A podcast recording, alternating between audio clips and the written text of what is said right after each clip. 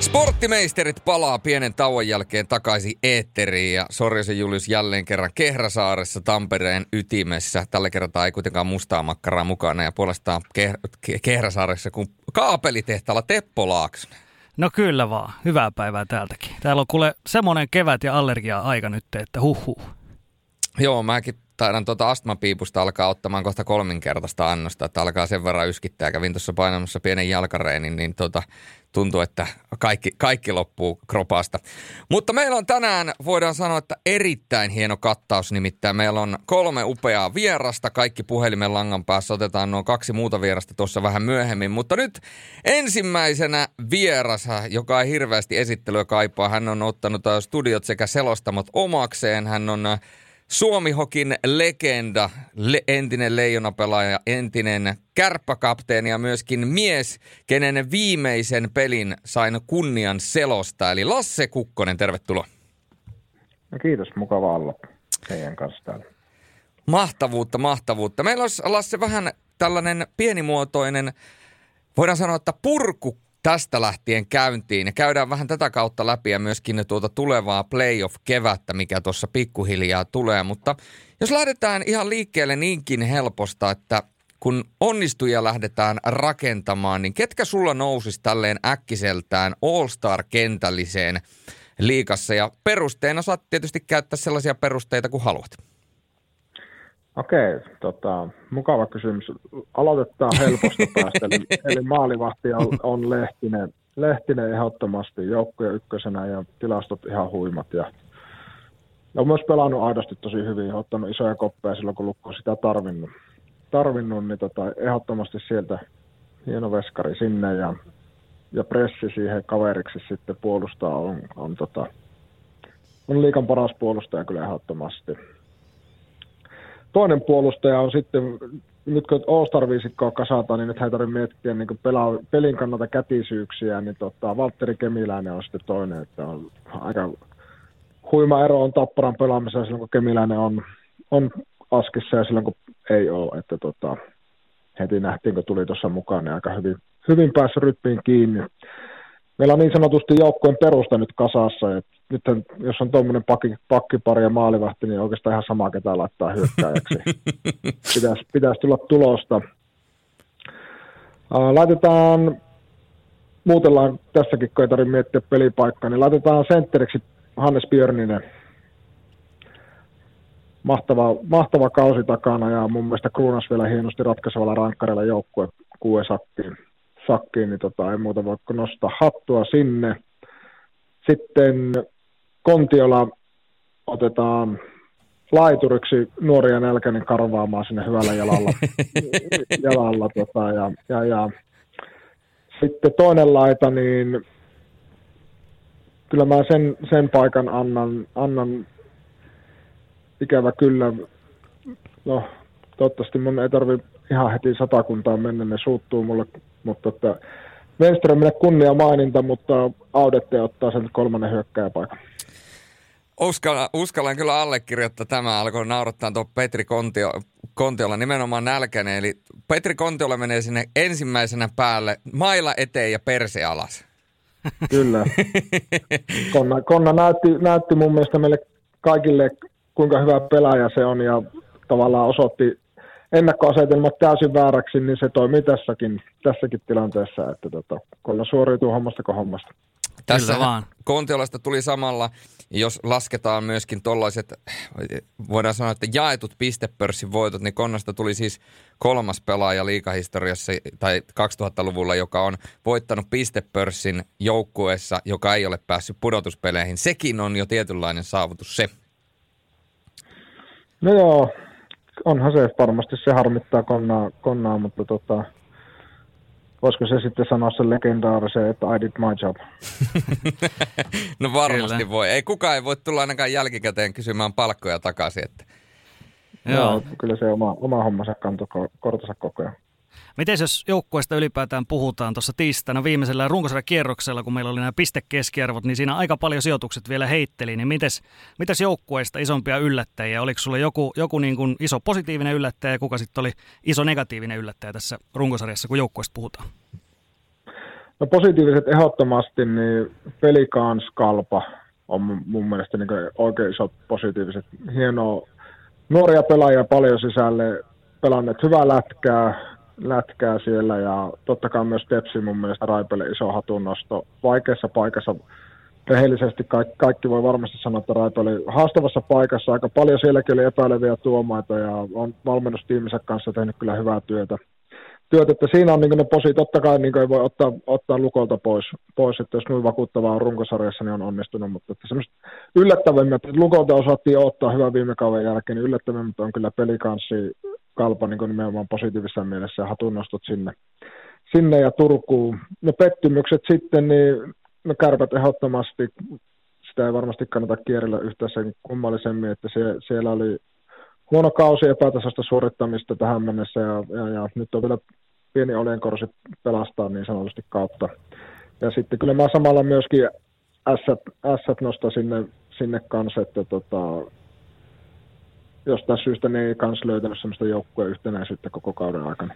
Mit, mit, miten sitten ennakko-odotuksiin nähden, niin nouseeko joitain yksilöitä mieleen, joilta olisit odottanut vielä enemmän? Mä heitän tässä vähän niin kuin rapalaa sinne päin, kun mä mietin noita pettymyksiä tämän kauden yksilöistä, niin yksi nousee ylitse muiden mulla, ja se on Justus Annunen, koska viime kausi – ja tämä kausi, niin ei voida puhua samana päivänä. Ihan siis eri lukemat. Pelkästään torjuntaprosentti viime kaudella lähes 93.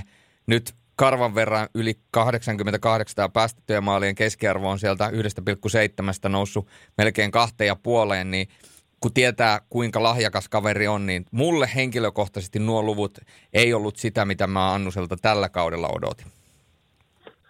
No ei varmasti ollut semmoisia, mitä hän itsekään odotti, mutta mä ehkä siinä tässä kääntäisin sellaisen, että nuori veskari ja nuori maalivahti, ja heille tulee, jokainen maalivahti käy tavallaan läpi tuon niin haastavan kauden. Ja nythän se sitten ratkaisee, miten Justus siihen reagoi.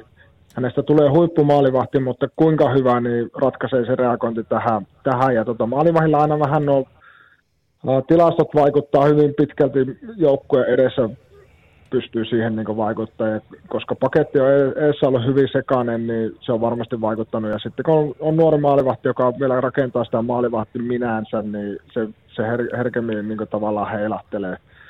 Mä en tavallaan sillä mä en, mä en rehellisesti justusta, se ei ole käynyt mielessäkään kauan pettymyksiä, mutta jos samasta joukkueesta otetaan, niin kyllä mä ehdottomasti sitten sitä steppi eteenpäin ja Libor Sulakin nostaa si, si, siinä niin ennakko asetelmiin plus siihen potentiaaliin, mitä pelaajalla on, ja sitten se suorituksen heittely, heittely versus odotukset, niin on, on, niin kuin, on mun mielestä menee aika kärkeä siinä, siinä suhteessa sitten, sitten, ja jos joku toinen, toinen tavallaan, keneltä olisi ottanut enemmän, niin, niin, niin.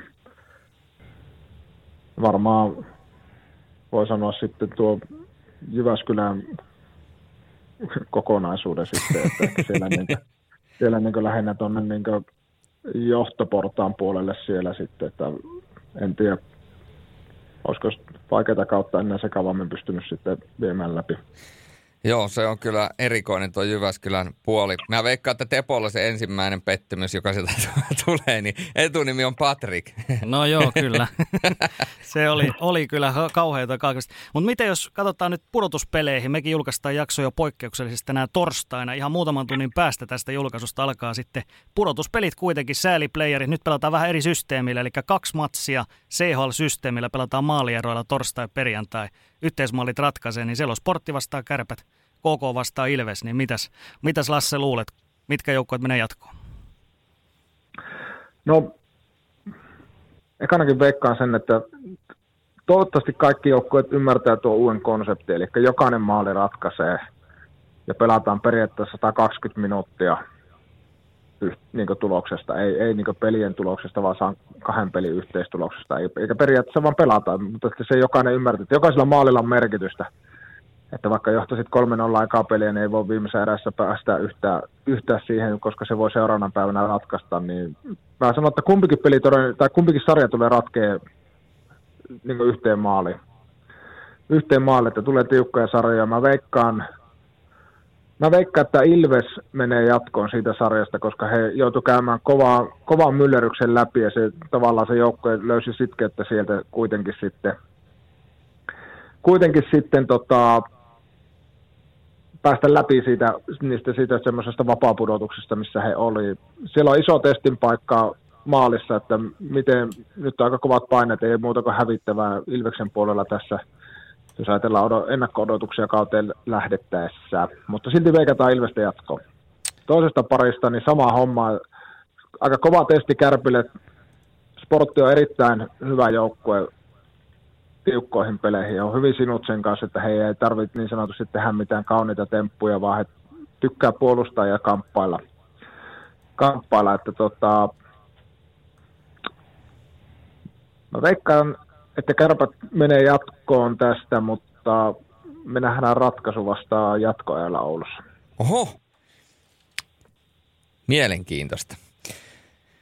Oli kyllä, oli kyllä hyvät perusteet ja noita kaikkia joukkueita, kun on paljon tällä kaudella nähnyt, niin uskallan kyllä allekirjoittaa nämä perusteet todella hyvin. Ja tietysti ensimmäinen ottelu tulee olemaan aika isossa roolissa molemmissa tietysti, mutta täytyy sen verran kysyä, että te olette kuitenkin tuota CHL kärppien kanssa päässyt pelaamaan ja CHL on nyt, ollaan tavallaan aika lähellä CHL-formaattia, niin millä tavoin joukkue on pitänyt valmistaa eri tavalla CHL-matseihin, varsinkin pudotuspelimatseihin, koska se konsepti on kuitenkin niin eri, ja esimerkiksi Rautakorpihan monta kertaa sanonut, että Tapparan menestys, menestys siellä pudotuspeleissä, mistä se on jäänyt vajaksi, on se, että pelaajat ei ole oikein ymmärtänyt sitä, että tässä mennään vähän tämmöisellä niin kuin futissäännöillä ikään kuin ton maalin suhteen, tai maalien suhteen.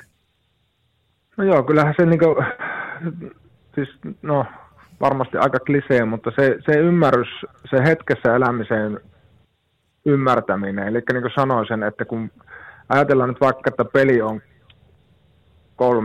3-0 jommalle kummalle ja mennään viimeiseen erään, niin sä et niin kuin tavallaan myöskään se kumpi on perässä, niin koska normaali playoffeissahan siinä kun sä oot 3-0 perässä, niin laitetaan niin sanottu apinavaihe päälle sitten. Eli sitten vaan mennään ihan hirveällä energialla ja pyritään niin saamaan asetelmia seuraavaan osaotteluun. Se sitten on se sama, että jos kaveri saa yhden maalin ja hävitään 4-0, niin sillä ei ole väliä.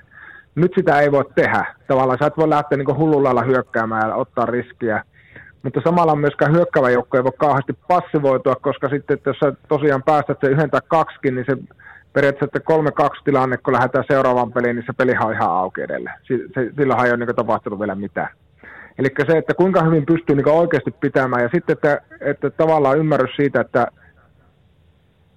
torstaina toisessa erässä otettu jäähy voi maksaa sen sarjan. Eli sitä, sitä, sitä voidaan parhaassa tapauksessa sitä, sitä maalia jahata vielä perjantaina kolmannessa erässä sen niin ymmärtäminen, kuinka, kuinka pitkäkestoisia ne ratkaisut tavallaan on, että sä et voi, niin kuin, sä et voi herpaantua oikeastikaan hetkeksikään. Mm, kyllä vaan. No, mites puolivälierät, niihin mennään sitten maanantaina, niin meillä on kaksi varmaa paria tässä vaiheessa, TPS Pelikaan, se Tappara Kalpa, niin millaisia ajatuksia näistä pareista? No, kyllä mun täytyy niin Tampereelle hattua nostaa, että ei varmasti heilläkään semmoinen kausi ollut missään muotoa, ei kentällä eikä se ulkopuolella, mitä he viime kesäkuussa mietti. Mutta niin, ne vaan on siellä taas kuitenkin kuuden joukossa ja ennakkosuosikkina niin tässä otteluparissa. Että kyllä mä, mutta samalla kalpaa aika paljon yllättänyt. Se on pelannut hyvin silloin, kun se on ollut ennakkosuosikkia haastamassa pelasi hyvin lukkoa vastaan, pelannut hyvin muutaman pelin tuossa IFKta vastaan runkosarjassa, että varmasti tulee hankala sarja, mutta sitten mä uskon, että siellä on Kristian Kuusela, Peltola, Kemiläinen kolmikko, niin raahaa tappara jatkoa siitä kuitenkin. Ja, ja. No, mielenkiintoista sitten katsoa sitten toisesta, että pystyykö pelikanssi nyt, kun paineet on pois, niin niin sanotusti sitten yllättämään, että mä veikkasin, että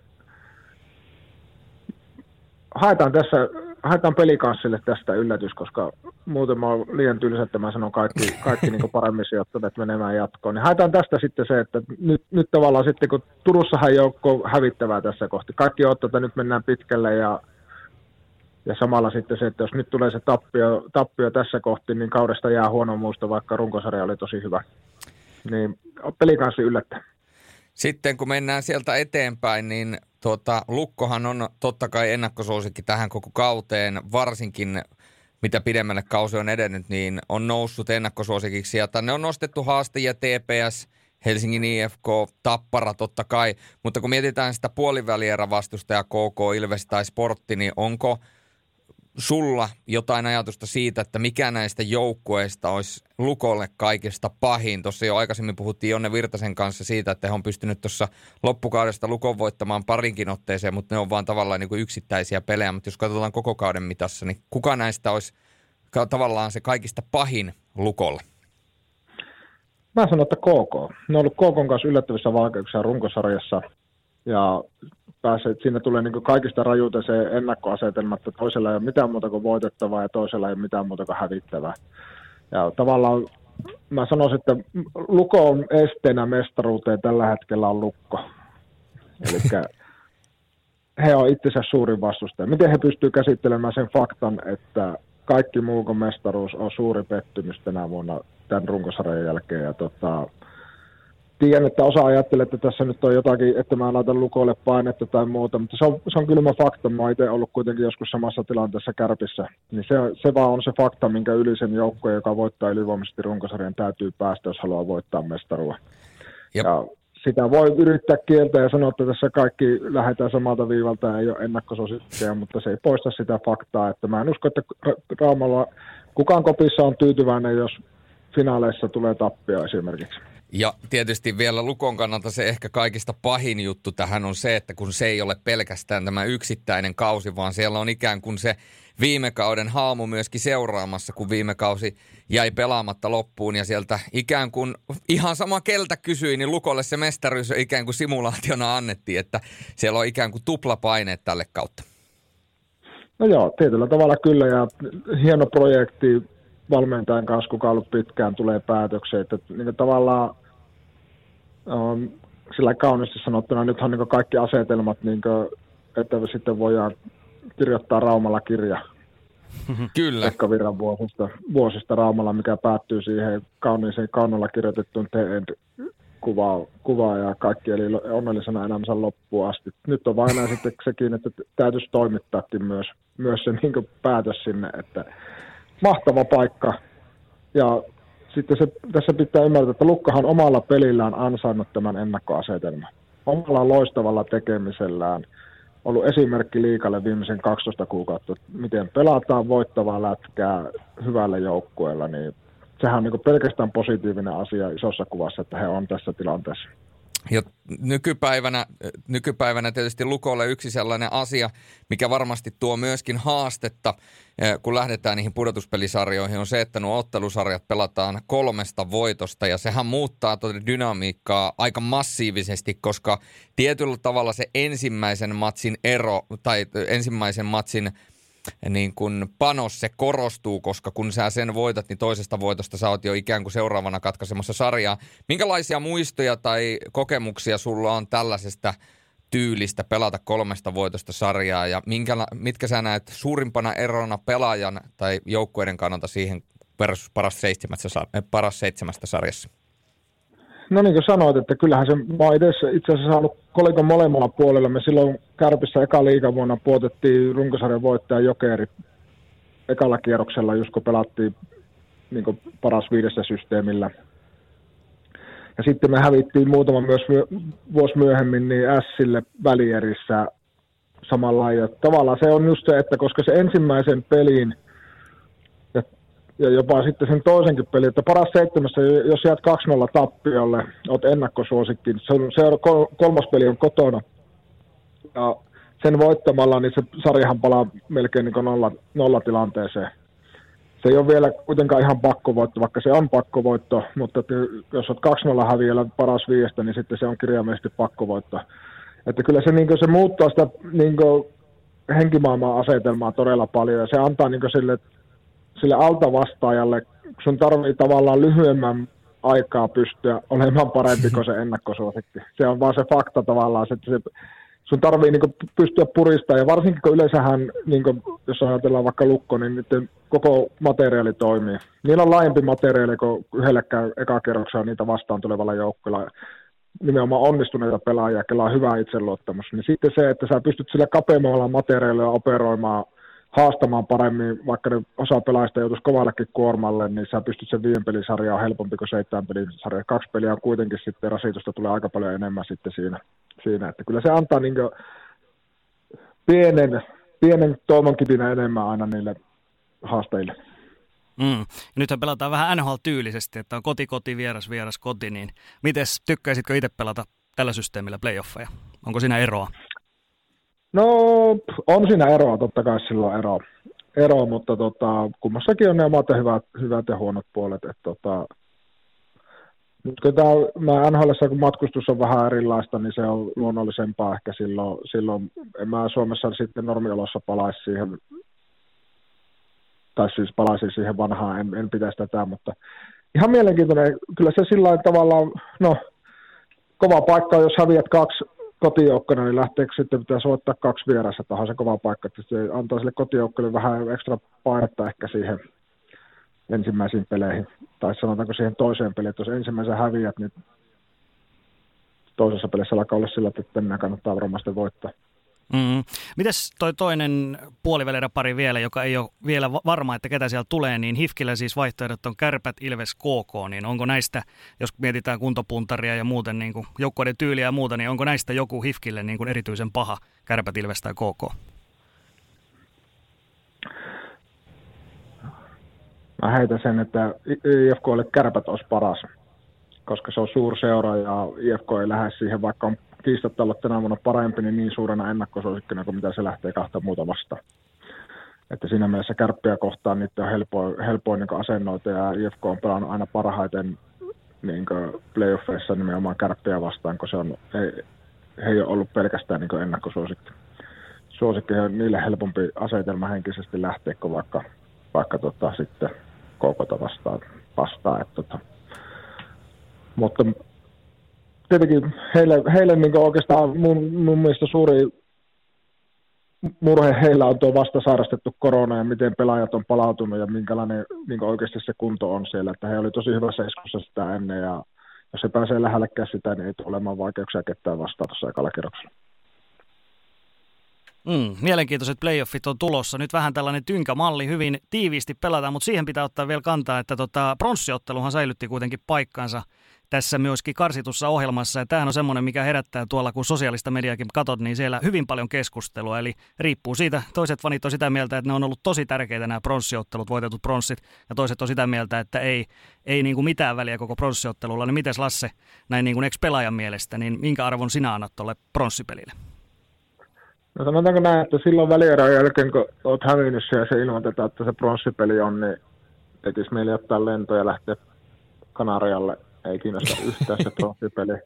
Mutta sitten taas, kun mekin on muutaman kerran esimerkiksi kotona se pronssi sitten voitettu, niin onhan se yhteisöllinen hetki sekin. Ja väitän, että Oulussakin, vaikka on aika montaa mestaruuttakin saatu juhlia viime aikoina, niin siltikin pronssipelin jälkeen se fiilis siellä hallissa ja se semmoinen yhteisöllisyys niin on oikeasti ihan hieno. Ja varsinkin tämmöinen vuosi on niin haastava ollut kaikille ja raskas pelaajille ja seuroille, niin se se, että kuitenkin, että jos se sitten vielä yksi peli pelataan ja se kumpi sen saa päättää positiivisesti, niin jättää jonkun kivan muistin. Että mä ymmärrän sen, että sitä ei haluttaisi pelata, mutta samalla se on myös, ja varsinkin jos ajatellaan normaalitilannetta, niin pienempiä seuroja, ketkä joka vuosi ole siellä neljän joukossa, ja se saa päättää sen mitallisen, niin se on sille yhteisölle erittäin tärkeä ja iso asia. Että mä en edelleenkään, mä ymmärrän sen kriittisyyden fanien keskuudessa, mutta ja sitten mä pelaajienkin kannalta se ymmärrän, mutta tässä mielessä mun mielestä se, että pelaajan pitää pystyä katsoa isompaa kuvaa myöskin, ja pronssikin on mitalli kuitenkin, ja mun mielestä se, sitten jos se jaetaan, niin sitten se pitää jakaa pelaamalla, tai sitten sitä ei jaeta ollenkaan. Onko se, onko se, jos mietit pronssipeliä ylipäätään, niin jos mietitään Suomessa, Suomen tasolla, versus maailmanmestaruuskisoissa. Esimerkiksi jos mennään 0-6 ja 5-0 voitto Kanadasta. Onko niissä, onko siellä isompi arvo, kun se tulee kansainvälisissä peleissä? No on sillä ehkä vähän, vähän isompi arvo tietenkin se, että, että se on sitten kuitenkin, niin kuin tietenkin onhan maailmanmestaruudellakin isompi arvo kuin SMK. No kyllä, totta. Että se, ehkä se menee samassa suhteessa, että se on kuitenkin tapahtuma ja arvokisat. Mutta onko siinä, jotenkin mulla on tullut semmoinen fiilis, että oli ehkä huonosti aseteltu kysymys. Mä kysyn sen näin päin, että onko pelaajien suhteen ehkä vähän niin, että pronssipeliä, jos pitäisi pronssipeli tiputtaa pois, niin ehkä kansainvälistä peleistä sitä ei niin hevillä tiputettaisi kuin sitten näistä kansallisista peleistä. No joo, pitää paikkaansa kyllä, että siinä, ja oot siinä ihan oikeassa, että kyllä sitä sillä se arvostus on suurempi. Mä heitän vähän semmoisen mietekysymyksen ilmoille, että voiko siinä olla osaksi sitäkin, että se nyt on vaan vähän kuulia olla, että näin sillä pronssilla on merkitystä. Mm, se voi muuten Mä veikkaan, että aika, aika monelle se kuitenkin sitten vaikka liikassakin, kun se mitali on saanut ja viikko kaksi on mennyt aikaa, niin ollut sitten kuitenkin sillä, että no on tämä nyt kuitenkin kivempi kuin ei mitään. mitään. Että ei se nyt tietenkään ole se unelma, mitä, minkä eteen tehdään töitä ja haaveillaan, mutta sitten kuitenkin, että niin kuin sanoitte, mulla ainakin esimerkiksi silloin, oliko se 16, kun Kärppien kanssa saatiin pronssia, ja niin kyllä mulla ainakin niin kuin, sieltä on hyvät muistot. Muistan Hummin viimeinen peli Oulussa ja muuta, niin kyllä sitä jää aika hienot, hienot muistot sitten kuitenkin, kuitenkin niin sinne muistipankki. Ja onhan se nyt sullekin MM-tasolla sekä SM-tasolla, niin kiva sanoa, että on värisuora. no joo, kyllä. että onhan siinä niinku semmoinen kokonaisuus, kerää ne kaikki. Kyllä, kyllä. joo. Lasse, sulla on muut hommat siellä painaa päälle, niin ihan lopuksi vielä viimeinen kysymys. Eli sulla on nyt ensimmäiset pudotuspelit pitkään aikaan ilman, että laitat luistimia jalkaan. Niin miltä, miltä tuntuu tämä kiekkoeläkeläisen elo näin keväällä?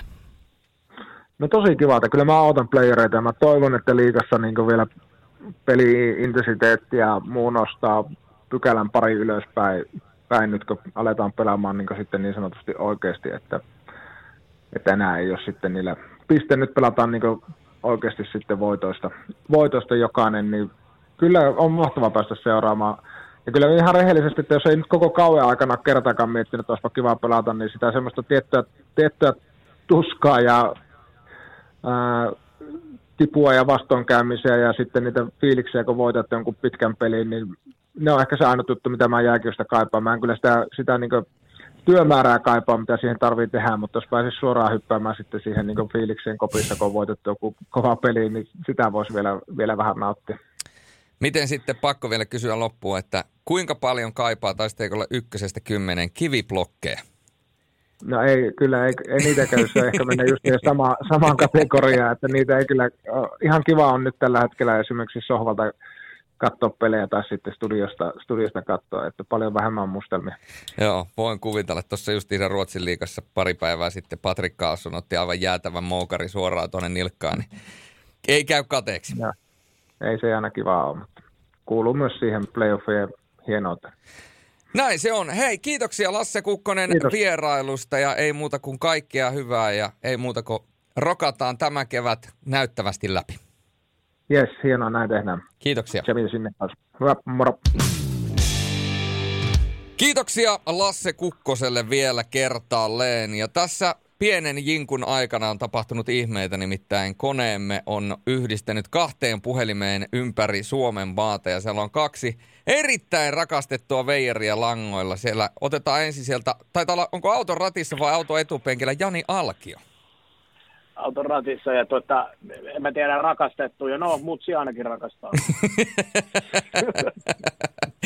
tai sitten rakastavia hahmoja. Ja toinen sellainen on Rantasalmen rakastaja eli Sebastian Vahe. Heti lähdettiin valheilla sisään. Kyllä. Tämä on kyllä, tämä on kyllä se, se, sellainen podcasti, että missä niinku esittelyt on kyllä niinku kunnossa, täytyy sanoa. Tai siis to, toisin sanoen ihan hanurista. Se on, mutta kato, jokainen tekee aina omalla tyylillään. Mutta tosiaan kaksi, niille jotka ovat ensimmäistä kertaa sporttimeistereiden mukana, niin kaksi liikasta tuttua ääntä ja myöskin kasvua. Jani Jantta Alkio ja Sebastian Vahepi. Käsittelyssä on siis liikan runkosarjan parhaimmat ja liikan runkosarjan heikoimmat pettymykset, yllätykset, suurimmat onnistujat ja vähän myöskin käännetään katseita tuonne pudotuspeleihin. Ja tuossa käytiin jo äsken läpi tuota... Öö, All-Star-kenttää, minkä Lasse Kukkonen sanoi. Ja mä voisin luetella sen silleen, että mä kerron mitä ää, Kukkonen sanoi, koska tähän ette sitä voi tietää. Hän laittoi maaliin All-Star-kentälliseen Lukon Lassi Lehtisen puolustukseen Lukon Robin Pressin. Sen lisäksi sieltä löytyi toisena puolustajana myöskin niin Valtteri Kemiläinen Tapparasta ja hyökkääjistö oli sitten äh, Konna Kontiola, Hannes Björninen ja Daniel Odet. Onko tähän lisättävää, huomioitavaa, poistettavaa? Jantta voi aloittaa. Joo, ei, siis pääsääntöisesti kaikki mitä Kukkolassa sanoo, niin ei siihen kai voi hirveästi sörkkiä. Tota, Kukko oli laittanut kaksi tehokasta puolustajaa tuonne takalinjoille – mä olisin voinut jopa vähän enemmän semmoista toiseen pakkiin, niin stay at home tapparasta, niin jopa Mihal Moravcik miellyttää suuresti tsekkipuolustajan tekeminen niin kuin plus-miinus tilastot kaikki kohdillaan ja ihan jämäkkä äijä, mutta siis ei mulla toho, ei mulla Lassen listaan ole isommin. Kyllä sieltä löytyy juuri ne nimet, mitä itsekin vähän olin tuossa fiilistellyt. Sebu. Joo, Kukkolasen äh, listo, listoihin. On paha meidän alkaa huutelee tällä kompetenssilla, mutta jos nyt mieli, mielipidettä kuitenkin kaivetaan esiin, niin mä voisin myös tuon vasemman pakin ottaa siihen pressin tilalle, äh, tai niin kuin pressin kaveriksi. Äh, press ilman muuta siinä ei voi ohittaa, mutta mä voisin ottaa Lukosta äh, herran nimeltä Lukas Klock siihen. Äh, harvemmin on otsikoissa, mutta erinomainen yleispuolustaja, niin kuin äärimmäisen varmaotteinen, kuitenkin pelaa, pelaa 23 minuuttia melkein joka ilta ja todella harvoin tekee virheitä ja syöttöprosentti on 87 luokkaa ja tämmöinen niin kuin erittäin monipuolinen, ei, ei tosiaan ehkä hyökkäyspäähän samanlaisia tehoja, mutta oman pään kyllä hoitaa upeasti ja iso osa tuota Lukon, Lukon palettia pari kautta ollut, eli Clock ja Press olisi Kontiola, Björninen, niin kaivasin sinne, jos yksi laituri haettaisiin sinne mukaan, niin kuitenkin Josh Kestner sitten tota kolmanneksi siihen, siihen Konnan ja Björnisen rinnalle, että on kuitenkin tehnyt laukauksellaan valtavasti tehoja ja, ja tota, semmoinen pelote kuitenkin nytkin, kun pudotuspeleihin mennään, niin me otetaan Kestner sinne tota, raitimiehenä toiseen laitaan. Mm, maalikuningas Wenström ei mahtunut muuten kenellekään. Ei näyttänyt no mahtuvan ja tota, mun mielestä kokonaisvaltainen peli kuitenkin Venströmin osalta, niin ei, ei mun mielestä tuohon, niin jos puhutaan kolme kärkeä, niin mun mielestä vaikka arvo, ja, arvo sille ja hattu pois päästä 33 maalia runkosarjaa, niin ei, ei silti mun mielestä olla top kolmoseen vaan riitä. Niin, tämähän on semmoinen asia. Samaa mieltä. Joo, on... samaa mieltä, ja kun joukkue sukeltaa noin pahasti, niin niin myöskin niin tota, ei, ei kyllä vaan pysty ottamaan. Se on, tämä on aina mielenkiintoista, mitkä, mitkä nämä kriteerit on. Ja, ja tota, täytyy tuohon väliin sanoa, kun sanoit, että meillä ei ole kompetenssia varsinkaan kun, niin paljon kuin Lasse Kukkosella, mutta tähän olette liikastudioissa olleet pitkään mukana. Ja muistatteko tällaisen pätkän? Tämä ainakin kertoo se, että teillä kompetenssia löytyy. Voi jatkaa Helsingistä kun ne kaikesta tietää kaiken. Otetaanpa vielä uudestaan. Te ja Petri Matikainen. Hyvä peli. Sitten Liikastudio voi jatkaa Helsingistä, kun ne kaikesta tietää kaiken. Näin se on. Kato, Petri Matikainen on tämän kertonut, eli te tiedätte kaikesta kaiken.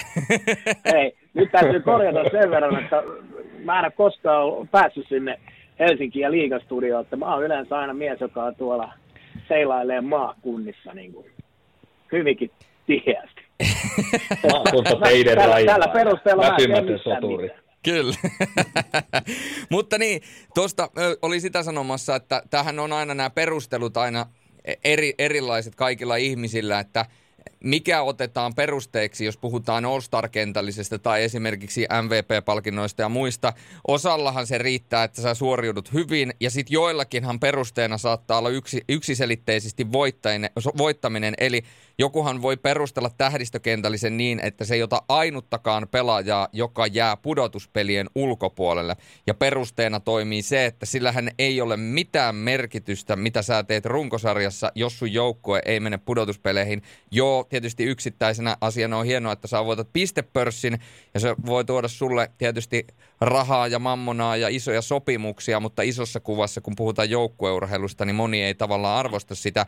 Niin jos tällä sama, sama tematiikalla lähdetään liikkeelle, Eli puhutaan puhtaasti pudotuspelijoukkueista, niistä joukkueista, jotka on päässyt pudotuspeleihin ja pelaa pudotuspelejä kevätkaudella 2021, niin kenet kolme te nostaisitte esille, kun puhutaan liikan MVPstä, eli arvokkaimmasta pelaajasta omalle joukkueelleen, ei välttämättä parhaimmasta, vaan sellaisesta pelaajasta, että jos sen ottaa siitä joukkueesta pois, niin se vaikuttaa kaikista eniten. Ja mä heitän tähän pohjalle kolme nimeä. Robin Press, ää, Niko Hovinen ja Hannes Björne. Saa puhua. Aika hyvät heitot. Haluatko Sebu aloittaa ja avata pelin vai kummasta suunnasta ladataan? No, mä voin vaikka tällä kertaa aloittaa hyvät, erittäin hyvät nimet oikeastaan. Ja, ja tota, mä mietin, että parhaat, parhaat pelipaikallaan niin kuin absoluuttisesti, niin tuohon Hovisen tilalle olisin ottanut Lassi Lehtisen niin kuin parhaaksi maalivahdiksi, mutta sitten taas jos toi niin kuin Jullen, Jullen niin kuin peruste, että nimenomaan, että tärkein omalle joukkueelle ja mitä on joukkue, jos ottaa tämän herran pois, niin Lukko olisi varmasti pärjännyt ilman Lehtistäkin niin kuin vähintäänkin hyvin, ja sitten taas toi Hovinen ottaa sen paikan niin tuolla perusteella kyllä, kyllä hyvin siitä maalivahtina, mutta ää, ja sama oikeastaan koskee pressiä, että Lukko on niin kollektiivinen joukkue ollut, va, vahva joukkueena, että, että olisi, olisi tuolla kärki, kärkikolmikoissa ollut joka tapauksessa, vaikka jompikumpi näistä olisi puuttunut, joten mun valinta MVP on nimenomaan Hannes Björninen. Ja, ja perustelut juurikin se, että mitä olisi pelikaas ilman Björnistä. Niin se, se on niin valtava veturi, pelaa hyökkääjänä lähes 21 minuuttia per peli.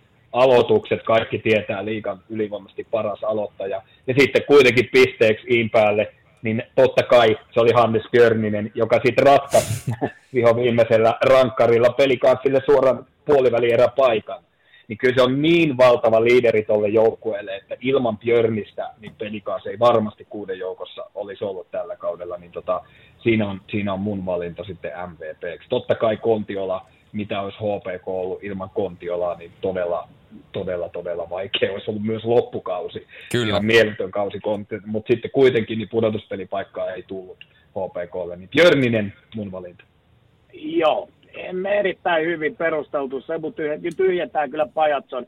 Jos näillä kriteereillä, kriteereillä mitä Julla tuohon sanoi, niin ehdottomasti Hannes Björninen on myöskin mun ykköshevonen ylivoimaisesti tärkein pelaaja pelikanssille, joka raivasi tiensä kuuden parhaan joukkoon. Ja Sebu löi tiskiin ne kaikki perustelut, mitä, mitä tota, pelikanskiipparin kohdalta tulee. Toinen nimi, mikä mä nostan siihen rajan alle, on Christian Kuusela hänen merkityksensä Tapparalle vaan on yksinkertaisesti äärettömän iso, vaikka jossain vaiheessa näytti siltä, että oikein Tapparakaan ei tuntunut sitä ehkä arvostava ja me Grisel oli vaikeuksia kaudessa, kun ei oikein pisteitä tullut, mutta lopulta taas yli 40 paunan kausi ja sen huomasi Tapparan otteista. Silloin, kun Kuusela oli sairauslomalla, niin Tappara myöskin ulos heitti jälleen alakertaan joten Kuuselan nimen nostan tuohon listoille näillä kriteereillä, mitä Julle heitti. Erittäin hyvä nosto. Ja jokainenhan saa Kyllä. määritellä omat kriteerit, mutta, tota, mutta näillä kriteereillä niin erittäin hyvä nosto, koska puhutaan nimenomaan siitä palasesta, että kun sen ottaa tuolta pois, niin se vaikuttaa kaikista eniten siihen joukkueeseen. Joten hyvät nostot ja tietysti Lassi Lehtinen, niin nyt jo, joku voi lähteä debatoimaan, että olisiko Oskari Setäsestä kantamaan kuitenkaan, kun katsoo hänen State, Statsejan versus Lassi Lehtinen pelaavat samassa joukkueessa ja Statsit on niin kuin aivan eri joukkueista, mutta, mutta uskoisin, että pärjäisi. Ää, tota... Tää, toi, on, toi on ihan totta, totta ja niin erot on tosi merkittävät, että niin toi on. just niin kuin nopeasti vaan sanon sen, että monesti puheissa jotkut nostaa sen, sen esille, että Lukko joukkueena niin vahva, että melkeinpä kuka tahansa voisi olla maalilla. Mutta just toi, mitä Julle sanoit, niin Setäsen ja Lehtisen tilastot, voitto- tai torjuntaprosentit päästettyjen maalien keskiarvot ja muut on ihan eri luokkaansa. Ja kyllä Lehtinen on niin kuin isoilla torjunnoilla monta peliä niin voittanut Lukolle toisin kuin sitten välttämättä Setänen ei, ei näin ole tehnyt, mutta just se, että Lukko varmasti siellä runkosarjan kärkipäässä olisi ollut joka tapauksessa. Mm-hmm, mm. Onhan näitä välillä historiassa ollut. Oli silloin, mikä se oli aikana, kun Beckströmi loukkaantui ja oliko Mika Pietilä joutui sitten hyppää tilalle, niin eihän se, eihän se lähtenyt sitten ollenkaan. Kyllä. Ei, ei, ja siis ihan, siis, jos ihan puhutaan faktuaalisesta tosiasiana, niin Oskari Setäsen statsit, jos katsotaan päästettyjen maalien keskiarvoa esimerkiksi, niin hän ei merkittävistä ykkösmaalivahdeista jätä taakseensa ainoastaan, kun Justus Annusen, joka ei edes periaatteessa ole, koska Ribari on niin vahva, ja tietysti Eetu Mäkiniemi, joka on tavallaan vasta loppukaudesta ollut, ja Linus Söderström ja Markus Ruusu, mutta muutoin hänen edellään on Braström, Partosak, La, Laurikainen, jopa Tome Kalpasta, Tuohimaa, Hovinen, Helianko, maalivahteja, jotka pelaa aivan erissä joukkoissa, ja kun me verrataan ihan puhtaasti kahta maalivahtia keskenään, nimenomaan Lehtistä ja Oskari, ää, Lassi Lehtistä ja Oskari Setästä, niin päästettyä maalien keskiarvo Lehtisellä 1,38 Oskari Setäisellä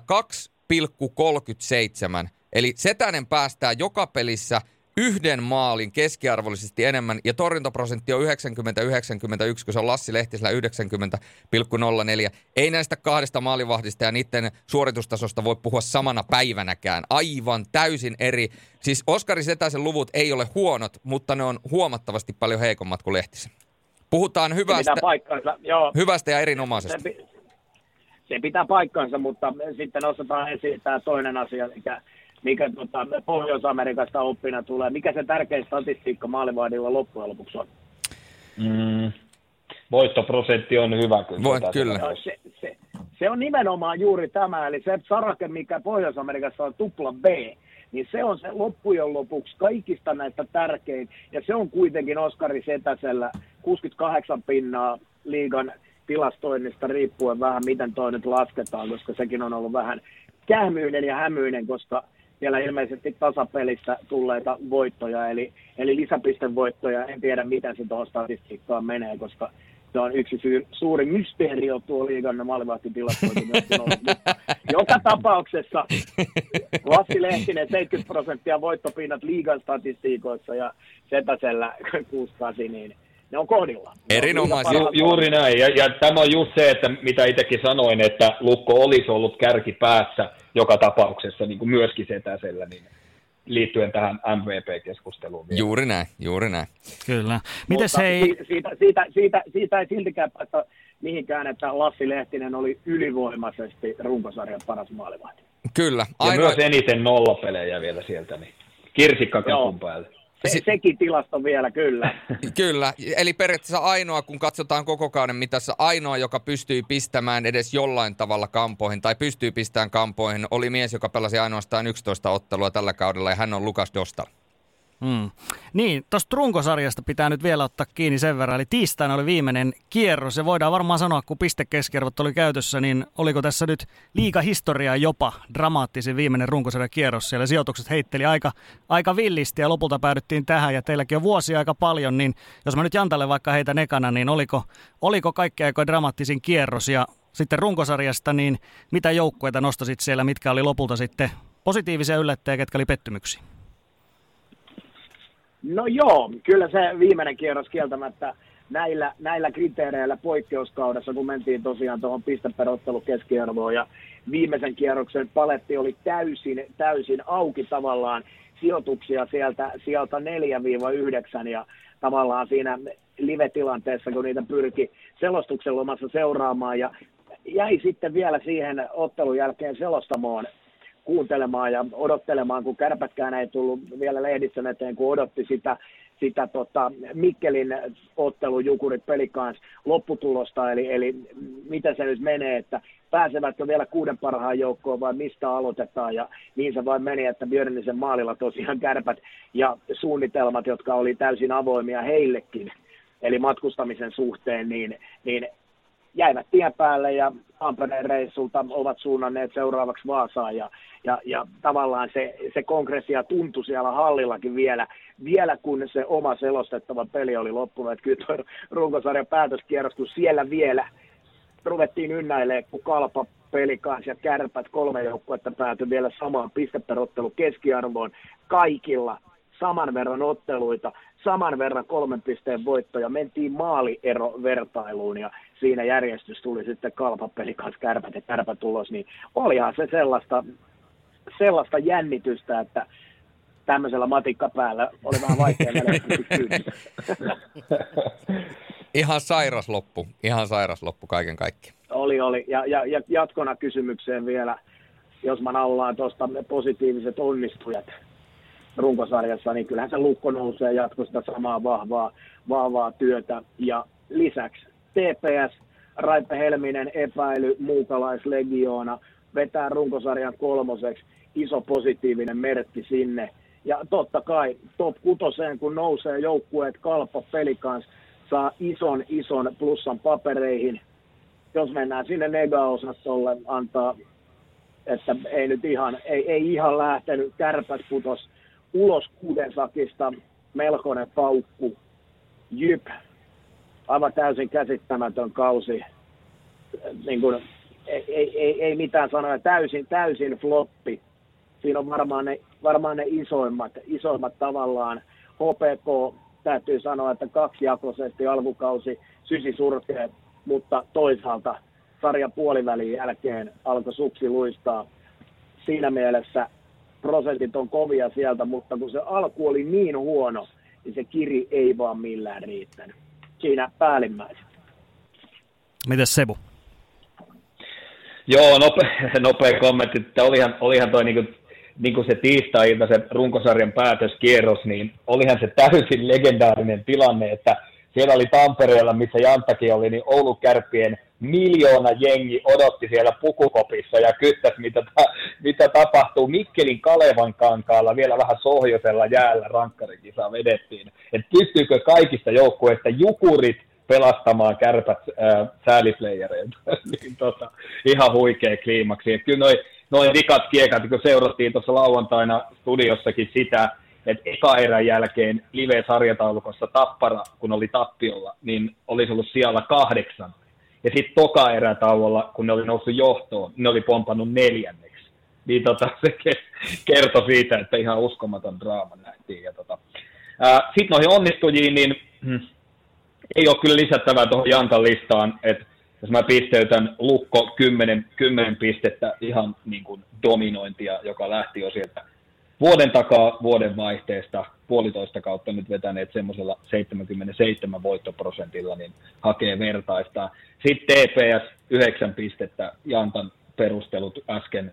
Yhdyn niihin, kukaan ei odottanut noin hienoa sarjaa ja siellä on ulkomaalaispelaajat onnistuneet ja sitten tota, nuoret, nuoret on noussut pari steppiä ylöspäin. Ja sitten annan kahdeksan pistettä kolmannelle onnistujalle pelikanssille tosi vaikeat lähtökohdat kauteen, kun oli lomautuksia ja joukkue oli aika hajallaan rosterin osalta ennen kauden alkua vielä siinä lähellä ennen kauden alkua, niin loistava venyminen kuuden joukkoon. Ja, ja sitten mä annan vielä tämmöiset papukaija-merkkipisteet kokonaisu- kokonaisuutena tota, jokaiselle, jokaiselle liigan pelaajalle, valmentajalle, huolto, toimistohenkilökunnat, upeasti niin kuin vedetty tämä runkosarja kaiken tämän koronapandemian keskellä. Se kurinalaisuus, mitä esimerkiksi jokainen pelaaja on joutunut omassa siviilielämässään niin kuin noudattamaan, ettei, ettei altista itsensä turhaa tartunnoille ja mu- muuta, niin tota, on ollut vaatinut uhrauksia kyllä jokaiselta todella paljon, niin se, että kaiken tämän kurjuuden keskellä Liika sai kuitenkin vedettyä lähestulkoon täyden runkosarjan ja sitä kautta tuomaan ihmisille jotka ko- kotona joutuu vaan kyykö, kyykyttämään, kyyköttämään, ehkä kyykyttämäänkin, mutta kyykyt, kyyköttämään, niin tota, paljon iloa harmauteen, että edes lätkään sai katsella, niin tota, annan tästä isot pisteet jokaiselle, jokaiselle pelaajalle ja, ja kuten todettua kaikille sidosryhmille ympärillä. Nuori Suomi. Ää, nu- sit, niin oli sanomassa... Niin, tota, nyt, nyt, nyt, täytyy, nyt täytyy kyllä ehdottomasti tota, Sebun papukaijamerkkeihin pompata kyllä ihan, ihan satasella. Tuo oli, toi oli todella vahva ja se on just näin. Se, se duuni, mitä tuolla kentällä joukkueessa on tehty, niin se on kyllä tässä vaikean kauden aikana, niin se on kyllä nimenomaan ehkä jopa tuplapapukajan merkkiarvo.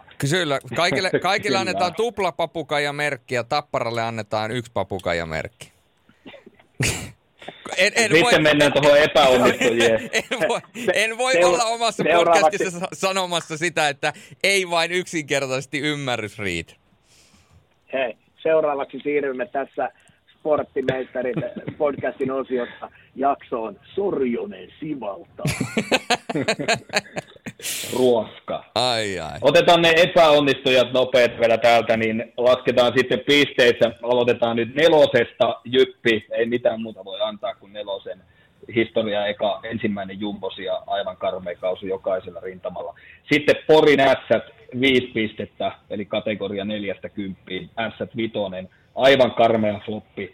Siellä oli kuitenkin aika paljon nimimiehiäkin vilisi kauden aikana, ja niin, kyllä niin kuin täydellinen epäonnistuminen Siltä. Ei, ei millään olisi tuolla joukkueella voinut kymmenen joukon ulkopuolelle jäädä, vaikka kuinka oli vaihtelua yli 40 pelaajaa kauden aikana ja niin edelleen, mutta se on joukkueen kasaamisen strategia. Jos lähdettiin tuolla tavalla, että syksyllä pelataan tällä jengillä ja keväällä tällä, niin se on valittu strategia. Ei siitä voi syyttää ketään muuta kuin itseään. Se Jos tot... näin valitaan, että joukkue kasataan, niin se on turha jälkeenpäin sanoa, että no kun meillä muuttui joukkue ja vaihtui pelaajat. Niin Oliko ei, se ei mitään syitä. Se oli, se oli pimputtelua ja pumputtelua. Sitten tota, sit mä annan nelosesta kutoseen kategoria kuutosen kärpille. Ää, sääliplayereista miljoona jengi ei voi olla hyväksyttävää ja todella sekava kausi kaiken puolin. Ei, ei, ei hirveästi onnistu ja sieltä, sieltä löytynyt. Ja, ja sitten, tota, ja sitten annan seiskan Ilvekselle. Ja ehkä pieni yllätys voi olla jolle, joillekin, mutta kyllä kuitenkin se, että Ilves on nyt monta vuotta tässä ollut noususuhdanteinen sieltä Karri Kiven prosessin alusta lähtien, niin mennyt ylöspäin ja haasto jo tapparaa tuossa muutama vuosi sitten, niin kyllä, ja, ja tähän kauteen lähdettiin ja Ilves oli kärkipäässä syksyllä, puhuttiin jopa mestariehdokkaasta. No heillä sitten tyhjeni pajat jo niin kuin vähän odottaa sopi, mutta niin ikään valittu strategia heillä. Heillä oli se vaara, että nämä lähtee ja sitten siihen olisi pitänyt reagoida paremmalla tavalla kuin se, että pudotaan kuuden joukon ulkopuolelle. Eli se nousu johdanteinen kurssi, mitä monta vuotta on ollut, niin kyllä toi suora puolivälierän paikka olisi ollut jatkumoa siihen. E, et niin jääminen nyt tuonne 70 sijoille, niin tota, runkosarjan osalta, että nyt pudotuspeleissä on mahdollisuus tehdä vielä ihmeitä. Pakko heittää väliin erittäin hyvät perustelut Sebulta. Ilveksen osalta, jos aletaan jälkikäteen spekuloimaan, mistä se jäi kiinni, että he on tavallaan kuuden ulkopuolella, se jäi niin pienistä marginaalista kiinni, mutta jos katsotaan koko kautta, niin sieltä löytyy yksi selvä ikään kuin kehityskohta, ja se on ylivoimaisesti 60 minuutin jälkeinen peli. Kymmenen jatkoaikakautta rankkaripeliä, josta ainoastaan kolme kertaa poistui lisäpisteen kanssa pois. Ja se on varmaan yksi sellainen asia, mikä oli sitten ratkaisemassa tässä tiukassa sarjassa, kun niitä lisäpisteitä ei tuon enempää pystynyt runkosarjan aikana Ilves ottamaan. Hyvä pointti. Mm-hmm. Mites semmoinen kysymys pistetään molemmille, niin tota, erikoinen koronakausi, yksi kaikkein aika erikoisempia varmasti liigahistoriassa, on ollut ottelusiirtoja, perumisia sitten ensi yleisön kanssa sitten ilman ja koko ajan tiukat rajoitukset, niin mites tämä TV-tuotteen tekeminen, miten on vaikuttanut tämä korona nyt sitten siihen, niin kumpi haluaa aloittaa? Haluatko se aloittaa vaikka sieltä, sieltä sun näkökulmasta, että mitä, mitä erilaisia haasteita on tuonut TV-lähetysten tekemiseen korona? No, totta kai niin kuin tietyllä tapaa erilaiset in, tämmöiset niin kuin henkilökuva, maailma, jossa ajatuksena oli olla mahdollisimman lähellä, lähellä pelaajia, lähellä joukkueita ja tuoda myös sellaista niin kuin kulissi, mitä tapahtuu pelitapahtumien ulkopuolelle ja muuta, niin totta kai tämmöisistä kaikista jouduttiin luopumaan. Ja sitten tietenkin tarkat turvatoimet halleilla, mehän ei olla oltu ollenkaan pelaajien kanssa tekemisissä koko kauden aikana, eli kaikki haastattelut ollaan tehty selostamosta luuri haastatteluina, eli pelaaja on vaan luurit, pää, luurit päässä siellä alakerrassa ja, ja tota, selostaja on tehnyt haastattelut sitten, niin kuin Julli ja Jantta tietää, niin sieltä selostamosta, eli kontakti on ollut nollassa koko kauden aikana. Ja totta kai sitten niin kuin tuotantopuolella, niin onhan tässä ollut meidänkin tiimissä näitä, näitä niin kuin altistumisia kauden aikana, että on sitten jouduttu vetämään varotoimenpiteenä muuttamaan niin kuin asiantuntijoiden, selostajien, hostien, kaikkien niin kuin kokoonpanoja kauden aikana, mutta tota, näin on varmasti liki jokaisella työpaikalla tämän, tämän vuoden aikana ollut. Että semmoista säätöä, mutta kaiken kaikkiaan sitten kuitenkin niin koputetaan puuta. Pudotuspelit on tässä vielä kuukauden kova rutistus, mutta noin runkosarjan osalta niin sillä tavalla kuitenkin selvitty. Suoritettu varsin hyvin tämä kausi läpi ja pystytty kuitenkin tarjoamaan kotikatsomoille niin hyvää viihdettä.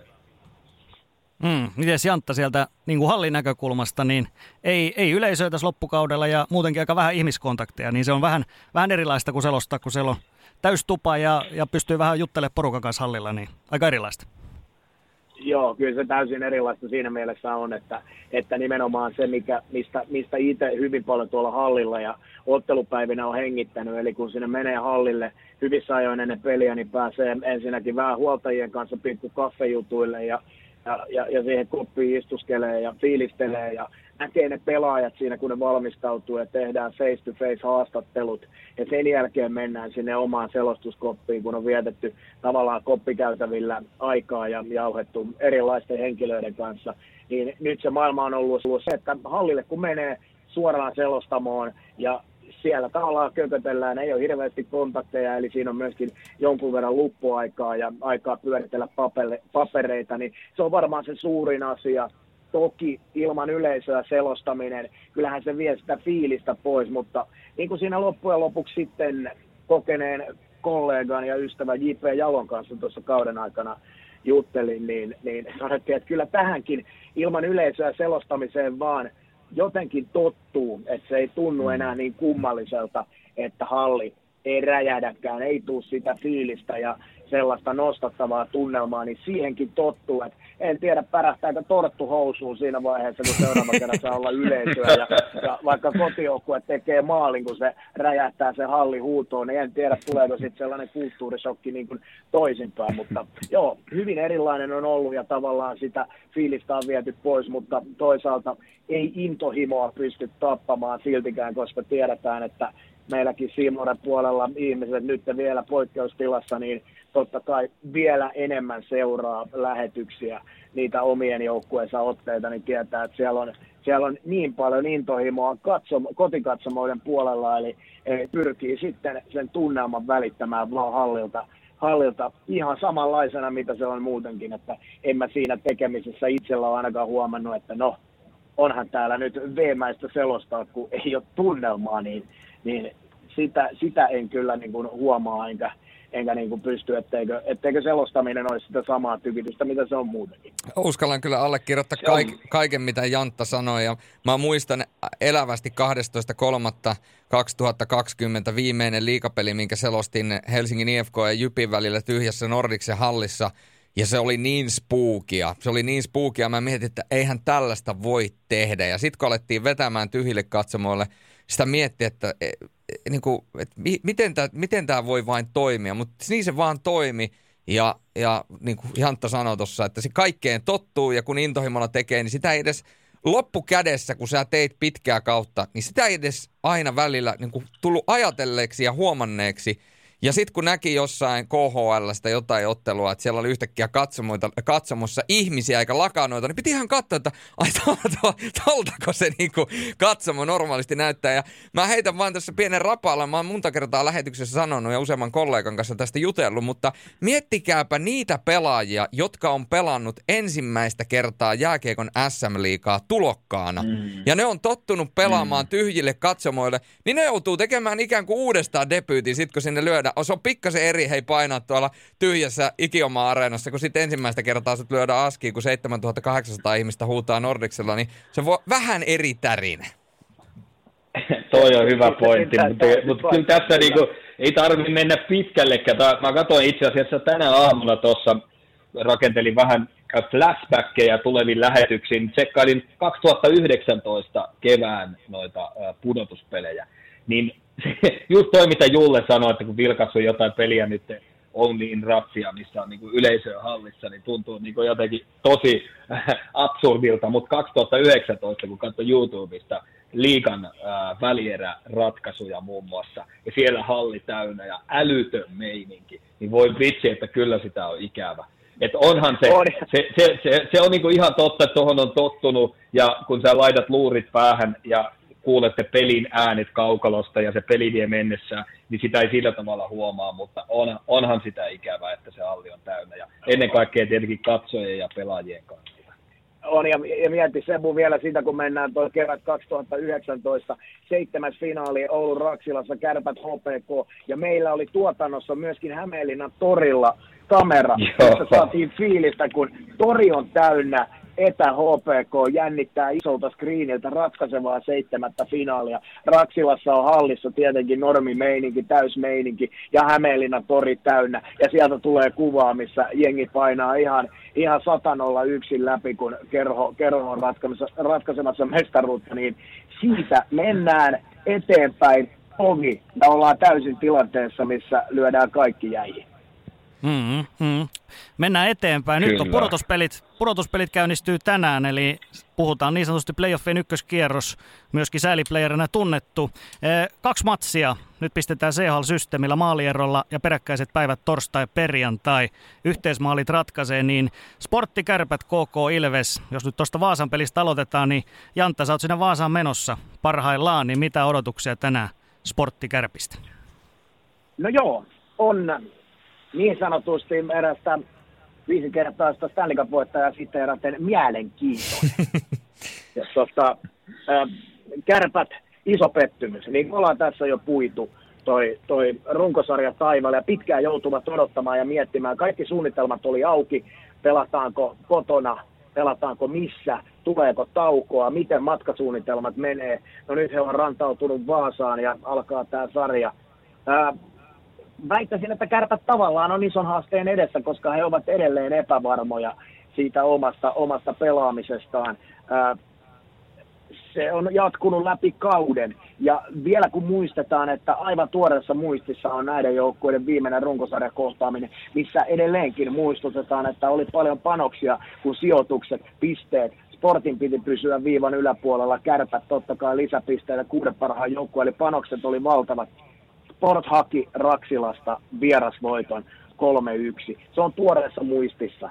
Lisäksi ei voida mennä sen taakse. Sportilla on äärettömän paljon myöskin kokeneita pelaajia, joilla on pudotuspeleistä kokemusta. Risto Duffa on sellainen kettu, että hänellä myös tuo maailma on tuttu. Eli kyllä mä sanon, että kärpät on todella, todella ison haasteen edessä juttelin joukkuejohtaja Ari Hillinkin kanssa tuossa ja Hilli sanoi, että onhan tämä niin sanottu CHL-systeemikin mielenkiintoinen, antaa oman vivahteen. Toki Kärpillä on siitä CHLstä kokemusta, eli he tietää pikkusen pelin hengen. Toki CHL se viikon tauko aina yhdestä ottelusta, mutta mä väitän, että kärpät ei välttämättä ihan levollisin mielin ole tässä valmistautunut otteluun. Mitä sä näkisit Jantta tämän tilanteen, kun mä näen sen jo, että jos Sport menee johtoon näissä otteluissa ja pääsee johtoon, niin se mitä Risto Duffan joukko on tällä kaudella tehnyt erittäin hyvin, ne on osannut myöskin tappaa peliä, ne on osannut puolustaa fiksusti ja pysyä kiekossa, vaihtaa kiekon kanssa, niin pitkän kokemuksen ajalta, sä oot nähnyt kärppiä pitkään läheltä, finaaleita, kaikkea muuta, mennäänkö silloin niin sanotusti ihan päätylauvasta satasella ja älyttömällä riskillä, koska sehän on ainoa vaihtoehto, millä sen kiekon saa pois ja kontrollin takaisin itselle. Kyllä mä luulen niin, että, että kärppien pitää nimenomaan pystyä tuohon tohon vastaamaan juuri tuolla aseella, mitä, mitä sanoit. Eli, eli niiden pitää, kärppien pitää pystyä saamaan se kiekollinen herruus siitä ja ei, ei päästään vaasalaisia pelaamaan sellaista omaa kiekkoa ja pienten, pienten prosenttien kiekkoa. Niin kuin tälläkin kaudella on nähty, että Sport osaa pelata sitä, sitä peliä varsin hyvin, että, että pikku johtoasemassa ja silloin ne pystyy ja osaa pelata viisaasti ja, ja, ja Pappi Hovinen, Niko Hovinen on ollut siellä tällä kaudella vielä ehdottomasti semmoinen erinomainen tuki ja turva pelannut erinomaista kautta, niin, niin, niin voi myöskin turvata tavallaan siihen maalivahtiosastoon. Toki siihen pystyy kärpätkin turvaamaan. Heillä on nyt ollut loppu, loppu runkosarjasta selkeä valinta, aivan kuten tähän pudotuspelien alkuunkin. Eli Slovakivahti Patrick Ribar on, on nyt sitten joukkueen ykköstorjujana ollut ja, ja avaa sarjaa. Ja Ribar on kyllä pelannut erinomaisesti, eli, eli en mä kärppien osalta missään nimessä maalivahtipelistä en olisi huolissaan. Niin, toi, toi justiin, toi on kyllä erittäin mielenkiintoinen, että jos, jos vaikkapa Sport tämän ekapelin pystyisi voittamaan maalilla tai parilla, ja sitten sit mennään huomenna Ouluun, niin se, se on, se on niin kuin ihan saletti, että silloin on semmoinen lihamuuri siellä, siellä edessä, että voisi sanoa tämmöinen ainakin Pekka Saravo käyttämä termi, munanmuotoinen karvaus on silloin kyllä edessä, edessä kärpillä, että siinä sportin maaliedustalla tilaa, tilaa kyllä luvassa, että se on salet, että jos Sport lähtisi johtoasemassa tuohon toiseen otteluun, niin, niin tota, silloin joutuu kyllä kärpät tekemään todella ison työn, että pääsee sinne maalipaikoille ylipäätään. Että on toi todella herkullinen ja, ja asetelma. Tämähän on tämmöinen niin kuusi, kuuden erän ottelu. Eli käytännössä pelataan kolme erää, sitten pidetään erätauko, jonka aikana matkustetaan Vaasasta 300 kilometriä Ouluun ja sitten jatketaan, jatketaan neljänteen erään. Että ihan täysin poikkeuksellinen asetelma, mutta omalla tavallaan kyllä ei varmasti ideaalein tapa ratkaista paikkaa missään nimessä niin kuin jouk- urheilullisuuden kannalta, mutta joukkueille var- tai katsojille varmasti kyllä äärimmäisen jännittävä. Ja, ja totta kai kun tilanne on molemmille joukkueille sama, niin siinä ei siltä osin ole tuota, muuta kuin pulinet pois ja katsotaan miten käy. Jatka vai, ja, tuota, Jantta, jos oli vielä jotain. Ei, mulla varmaan tähän alustukseen lisättävää, lisättävää se on just näin niin kuin mennään ja tavallaan itse, itse tuollaisena romantisoijana niin toivoo, että se ensimmäinen ottelu säilyy mahdollisimman tasaisena, eli, eli että saadaan sitten oikeasti niin kuin vielä iso kiima päälle siihen heti seuraava päivä, eli perjantain, perjantai toiseen, toiseen osaan, että, että se on sama toive, mikä se olisi niin kiva nähdä, mutta toisaalta ei näitä nyt saatana meikäläisen toiveiden mukaan meidän. Joo. Mites, mites hei sitten toi toinen pari, eli KK Ilves tänään alkaa Kouvolassa, huomenna sitten Jantta säkin meet Tampereelle tekemään, niin sehän saattaa periaatteessa olla Ilvekselle viimeinen ottelu Hakametsässä, pudotuspeliottelusta kun puhutaan periaatteessa. Näin se, näin, se, näin se tosiaan on, eli ensi kausihan vielä alkaa Hakametsän osalta, mutta kaikki pitäisi olla aikataulussa, eli kesken kauden sitten hypätään sinne uudelle upealle Uros Live-areenalle. Ja, ja näin, ollen, näin ollen se olisi sitä. Joo, ihan, ihan tota, povaa tuosta kyllä äärettömän viihdyttävää sarjaa, koska, koska tota KK, KK pelasi mun mielestä ihan hyvä, hyvällä vireellä tuon runkosarjan loppuun. Ja, ja molemmilla joukkueilla tavallaan on kyky, kyky vetää sellaista vauhtikiekkoa, eli toi voi olla jopa niin kuin ajoittain semmoinen todella, todella vauhdikas sarja. Ja, ja se on, toi on mun mielestä niin kuin äärettömän, äärettömän ympäripyöreän tasainen, koska Ilveksellä oli niitä tiettyjä ongelmia myöskin tuossa tuossa tota, runkosarjan loppua kohden, eli pientä, pientä aaltoliikettä siinä pelissä. Ja, ja kyllä mä näen, että mä povaan tuossa niin äärettömän tasasta paria ja erittäin viihdyttävää kiekkoa. Eli, eli molemmat luottaa siihen, että, että aika vahvasti pelataan, pelataan eteenpäin. Ja tässä on ehkä, ehkä mun mielestä sillä tavalla niin kuin asetelma, henkise, henkinen asetelma, niin sillä lailla puntit aika lailla tasaisemmat kuin tuossa toisessa, missä on kärpillä älyttömästi menetettävää ja, ja sportilla, sportilla voitettavaa. Totta kai sport on tosi, siellä on paljon kokeneita pelaajia ja eivät tietenkään tyydy tähän tilanteeseen, mutta kyllä siinä kuitenkin selkeästi paineet on kärpillä. Tässä mun mielestä on, on molemmilla se, että jos tähän vaiheeseen homma päättyy, niin se on todella iso pettymys. Myöskin Kouvolassa, vaikka upea ensimmäinen nyt pudotuspeliottelu luvassa. Oli, olisivat viime vuonna olleet, mutta sitten tiedetään, miten kävi. Nyt, nyt se ensimmäinen pudotuspeli kevät on tässä, mutta samaan aikaan ne on kaksi vuotta kuitenkin mennyt vahvasti eteenpäin. Viime vuonna olivat runkosarjan kuuden joukossa, ja tämä on sitten kuitenkin myöskin Jussi Ahokkaan projektin päätös Kouvolassa, niin ei siellä tyydytä tähän missään nimessä, että KKlle ja sitten puolesta, että KKlle olisi tosi iso pettymys tähän päättyä, että pää, päättää kausi. Ja sama sitten Ilveksellä, niin kuin tuossa edellä käytiin läpi, niin olisi todella iso pettymys, jos tähän päättyisi. Että tämä on todella tasainen pari kyllä myöskin, että, että niin kuin äärimmä, ihan 50-50, jos pitäisi alkaa veikata, että kumpi tästä jatkoon menee, että tota, täysin niin kuin ympäri pyöreä, kuten Jantta sanoi, mutta tota, on, ja... Povaan myöskin tässä on tosi hyvin liikkuvat joukkueet ja aktiiviset joukkueet, että kuten Jantta sanoi, niin Pova on kyllä niin kuin kiekkoilullisesti erittäin viihdyttävää kaksi, kaksi päivästä.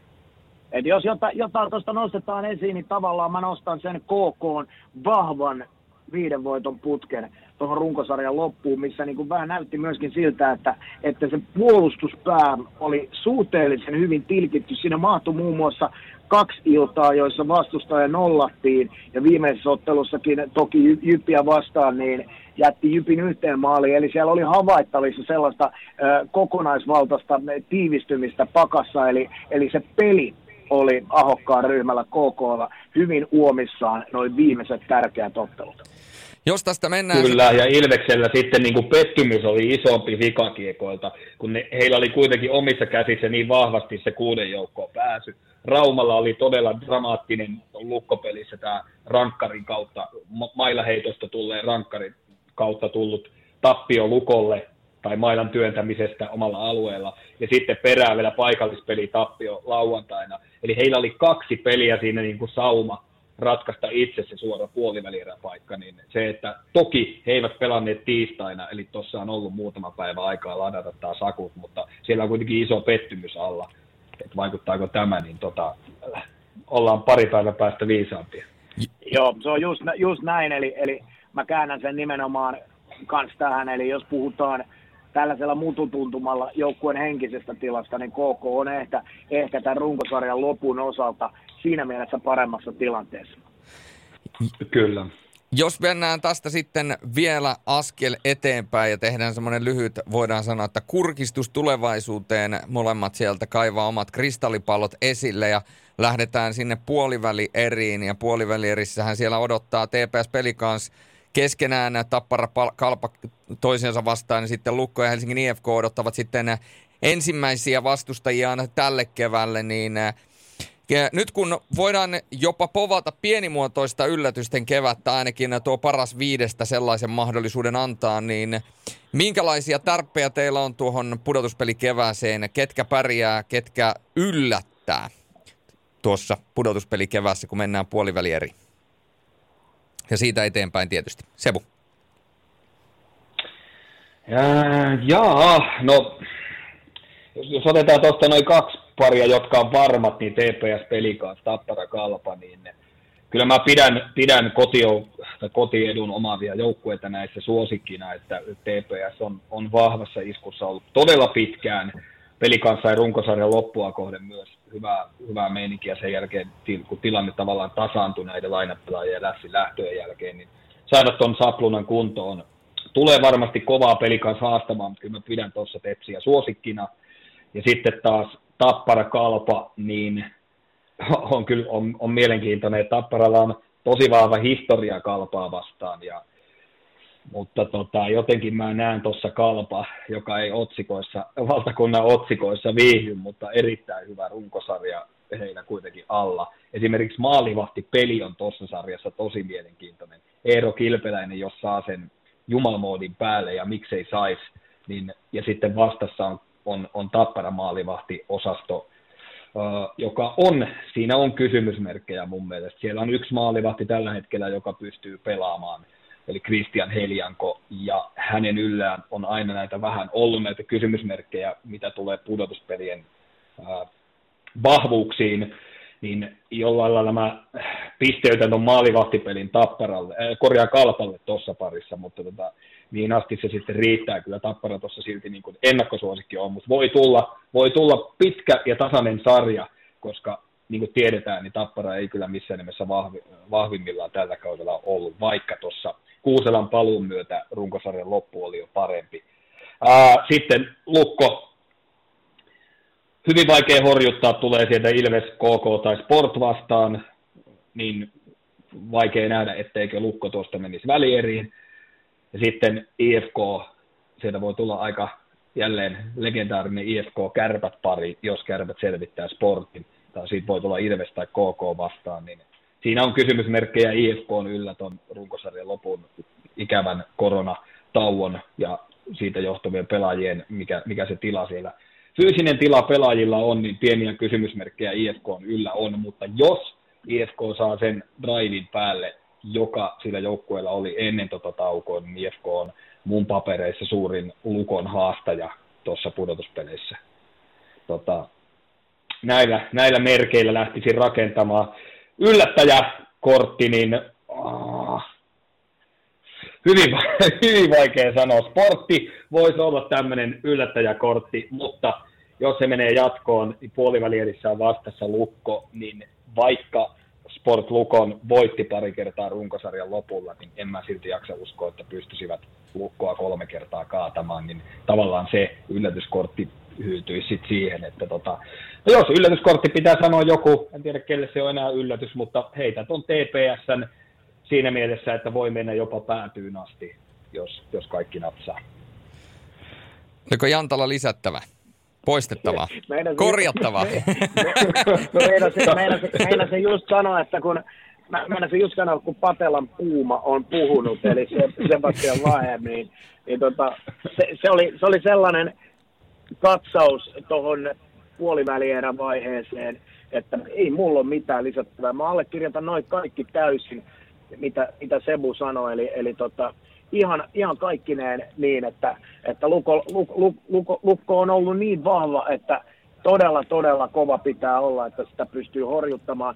IFK varmasti on se kortti tuolla, mutta siellä on se kysymysmerkki, minkä Sebu sanoi, minkälainen se joukkueen isku on, etenkin kun esimerkiksi puoliväliä pelataan todella kovalla, todella kovalla tahdilla maanantai, tiistai, torstai, perjantai, sunnuntai, maksimissaan, niin se on kova rypistys. Ja TPS ollut just niin hyvä, mitä tuossa puhuttiin.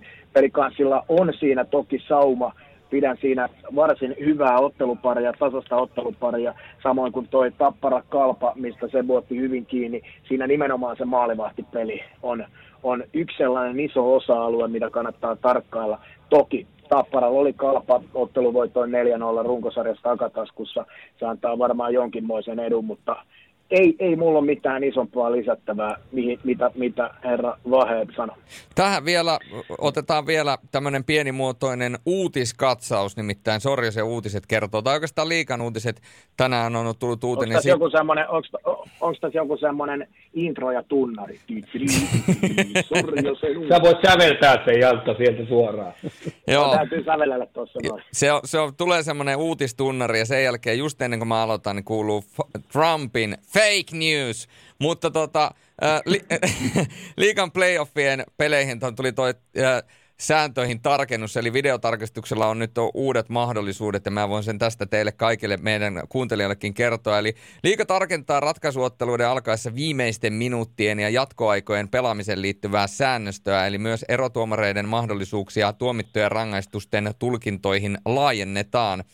Eli tuota, tuomarista voi halutessaan tarkastaa tuomitun viiden minuutin tai korkeasta mailasta annetun 2 plus 2 minuuttisen rangaistuksen videolta. Tarkastuksessa tuomarista voi muuttaa rangaistuksen syytä lyhentää, mutta ei pidentää sen pituutta tai kumota rangaistusta kokonaan. Eli tarvittaessa tuomarista voi mennä vielä katsomaan sen jälkeen, kun on rangaistuksen antanut, että oliko tämä ihan oikein ja pakko siitä on jotain antaa, mutta mutta voidaan välttyä 2 plus 2 tai vitosilta, jos on tulossa väärä tuomio. Ja sen lisäksi varsinaisen peliajan kahdella viimeisellä minuutilla on voimassa jatkoajan säännöt, tahallisen vääränvaihdon, tahallisen maalinsiirron tai kahden miehen alivoimalla turhan mailan mittauspyynnön osalta ja kaikissa näissä tilanteissa tuomitaan rangaistuslaukaus. Tällaiset vielä voidaan sanoa, että pienimuotoiset sääntöpykälät tähän pudotuspelien kynnyksellä. Mitä ajatuksia herättää uhka vai mahdollisuus? No henkilökohtaisesti sanon aina, kun, aina kun tehdään linjauksia kesken kauden ja ratkaisuhetkillä, niin saattaa olla vaara, että, että tulee sitten sellaisia, että no miten tässä nyt mentiin, miten tätä hyödynnetään, tuleeko tehtyä niin kuin tavallaan hyödynnettyä, tuleeko siinä sitten turhaa häslinkiä. Siinä on sellainen uhka olemassa, mutta kyllä nämä varmasti on mietitty myöskin tuolla pääkallopaikalla niin, että, että nämä ratkaisut hyödyntää peliä ja oikeus, oikeus tavallaan toteutuu ja sehän se tärkein asia on. Ja loppukuvissa Antti Buuman sanoo kuitenkin mm. se, oli, se oli, se oli, se oli tyly. vahva. Se oli tyly. Joo. Oliko vielä asia? Se oli semmoinen. Mutta mut, mut, mä sanon, joo, kyllä. Mutta mä sanon tuohon, että mä ainakin, mun mielestä on mahdollisuus ainakin tämä, että, tota, että näitä isoja rangaist, isoja, tai ison rangaistuksen voi tarkistaa vielä videolta, koska ne on niin isossa roolissa nyt, kun kolmella voitolla mennään jatkoon, puhumattakaan tästä ekakiekasta, että on kahden pelin yhteismaalit, niin sinne jos väärin tuomittu vitonen tai 2 plus 2 tulee, niin se voi ratkaista koko ton, varsinkin tuon ekan kiekan ottelusarjan. Että tää, tää on, mä tervehdin tätä ilolla. En, en, halua, en halua olla tuota, millään tavalla niin kuin salaliittoteoreetikko, mutta saattaisiko tällä säännöllä ja vuoden 2019 liigafinaalien ensimmäisen jatkoerän 2 plus 2 olla jotain tekemistä tämän sääntöuudistuksen kanssa?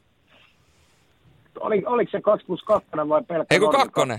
Eikö taisi olla kakkonen? Se oli normi, joo. Se oli, se oli normi kakkonen, eli ei olisi, ei, joo, ei olisi vaikuttanut, niin, se ei olisi vaikuttanut tällä, tällä, tällä sävellyksellä siihen tuomioon edelleenkään. Aivan. Niin. Eli, eli kun, kun rangaistusta ei voi kumota, niin. niin ei olisi ollut merkitystä. Se oli pelkkä kakkonen se, se tota, jäähy, mikä tuli, eli, eli, eli voidaan sanoa, että ei. Ei. Ei. Joo, hyvä. Hei, hyvä kundit tässä vaiheessa ei tarvitse vielä tämän pidemmälle mennä. Tässä on tasan kaksi viikkoa, kun aletaan sitten välieriä vetämään, niin ehkä me häiritään teitä Meidän uudestaan sitten soitella. vielä. Mä niin, mä just olin tulossa siihen, että voi hyvin olla, että me kilautellaan taas kahden viikon päästä, mutta sitä ennen niin hyviä vetoja tietysti näihin ensimmäisiin playoff-peleihin toivotellaan. Ja hei, miettikää sitä, sitten on kaksi vuotta, kun on viimeksi pelattu playoffeja. Aika jännää, hei. Mm, Kyllä, ja, ja, ja, ja kyllähän niin suurin toive ihan varmasti meillä kaikilla ja ka, kaikilla liikaa seuraavilla on se, että Kanadamallia ratkaistaan pelaamalla, eli että ei, ei tule nyt sormet ristiin, että ei tule mitään, mitään niin kuin tämmöisiä tapauksia, jotka sitten aiheuttaisi, että joku joukkue joutuisi niin kuin jättämään leikin kesken. Tämä on se toive numero yksi, niin kaikki, kaikki muu on sitten tavallaan niin kuin toisarvoista. Että paras joukkue voittaa, mutta se, että niin kuin saataisiin pelaamalla se mestari, niin se on se suurin toive. Se, se on just näin, eli, eli nyt kun päästään poikkeus, poikkeuskauden aikana vetämään näin, niin nyt toivotaan, että kaikki menee loppuun asti hienosti ja, ja paras voittaa ja mestari on tosiaan toukokuun puolivälissä selvillä, niin silloin valtakunnassa kaikki kiekon osalta, kotimaisen kiekon osalta on ainakin suhteellisen hienosti. Se oli hyvin kiteytetty ja tässä vaiheessa me ei mestariveikkauksia oteta eikä lyödä lukkoon, koska viimeksi kun me lyötiin lukkoon... Eikä, eikä niitä annettaisi. Ei, koska viimeksi, vi, viimeksi kun me lyötiin lukkoon, niin jos ette sattuneet muistamaan, niin me sementoitiin ja laitettiin sellainen kiviseinä ja kivijalka siihen, että kärpät voittaa runkosarja ja kellään mulla ei ole sama. sama niin tota, me ei tehdä samaa nyt pudotuspeli osalta. Näin, siinä saatiin aika tanakka liiga-asia. Kello on tässä tikannut, on tässä toista tuntia menty jo.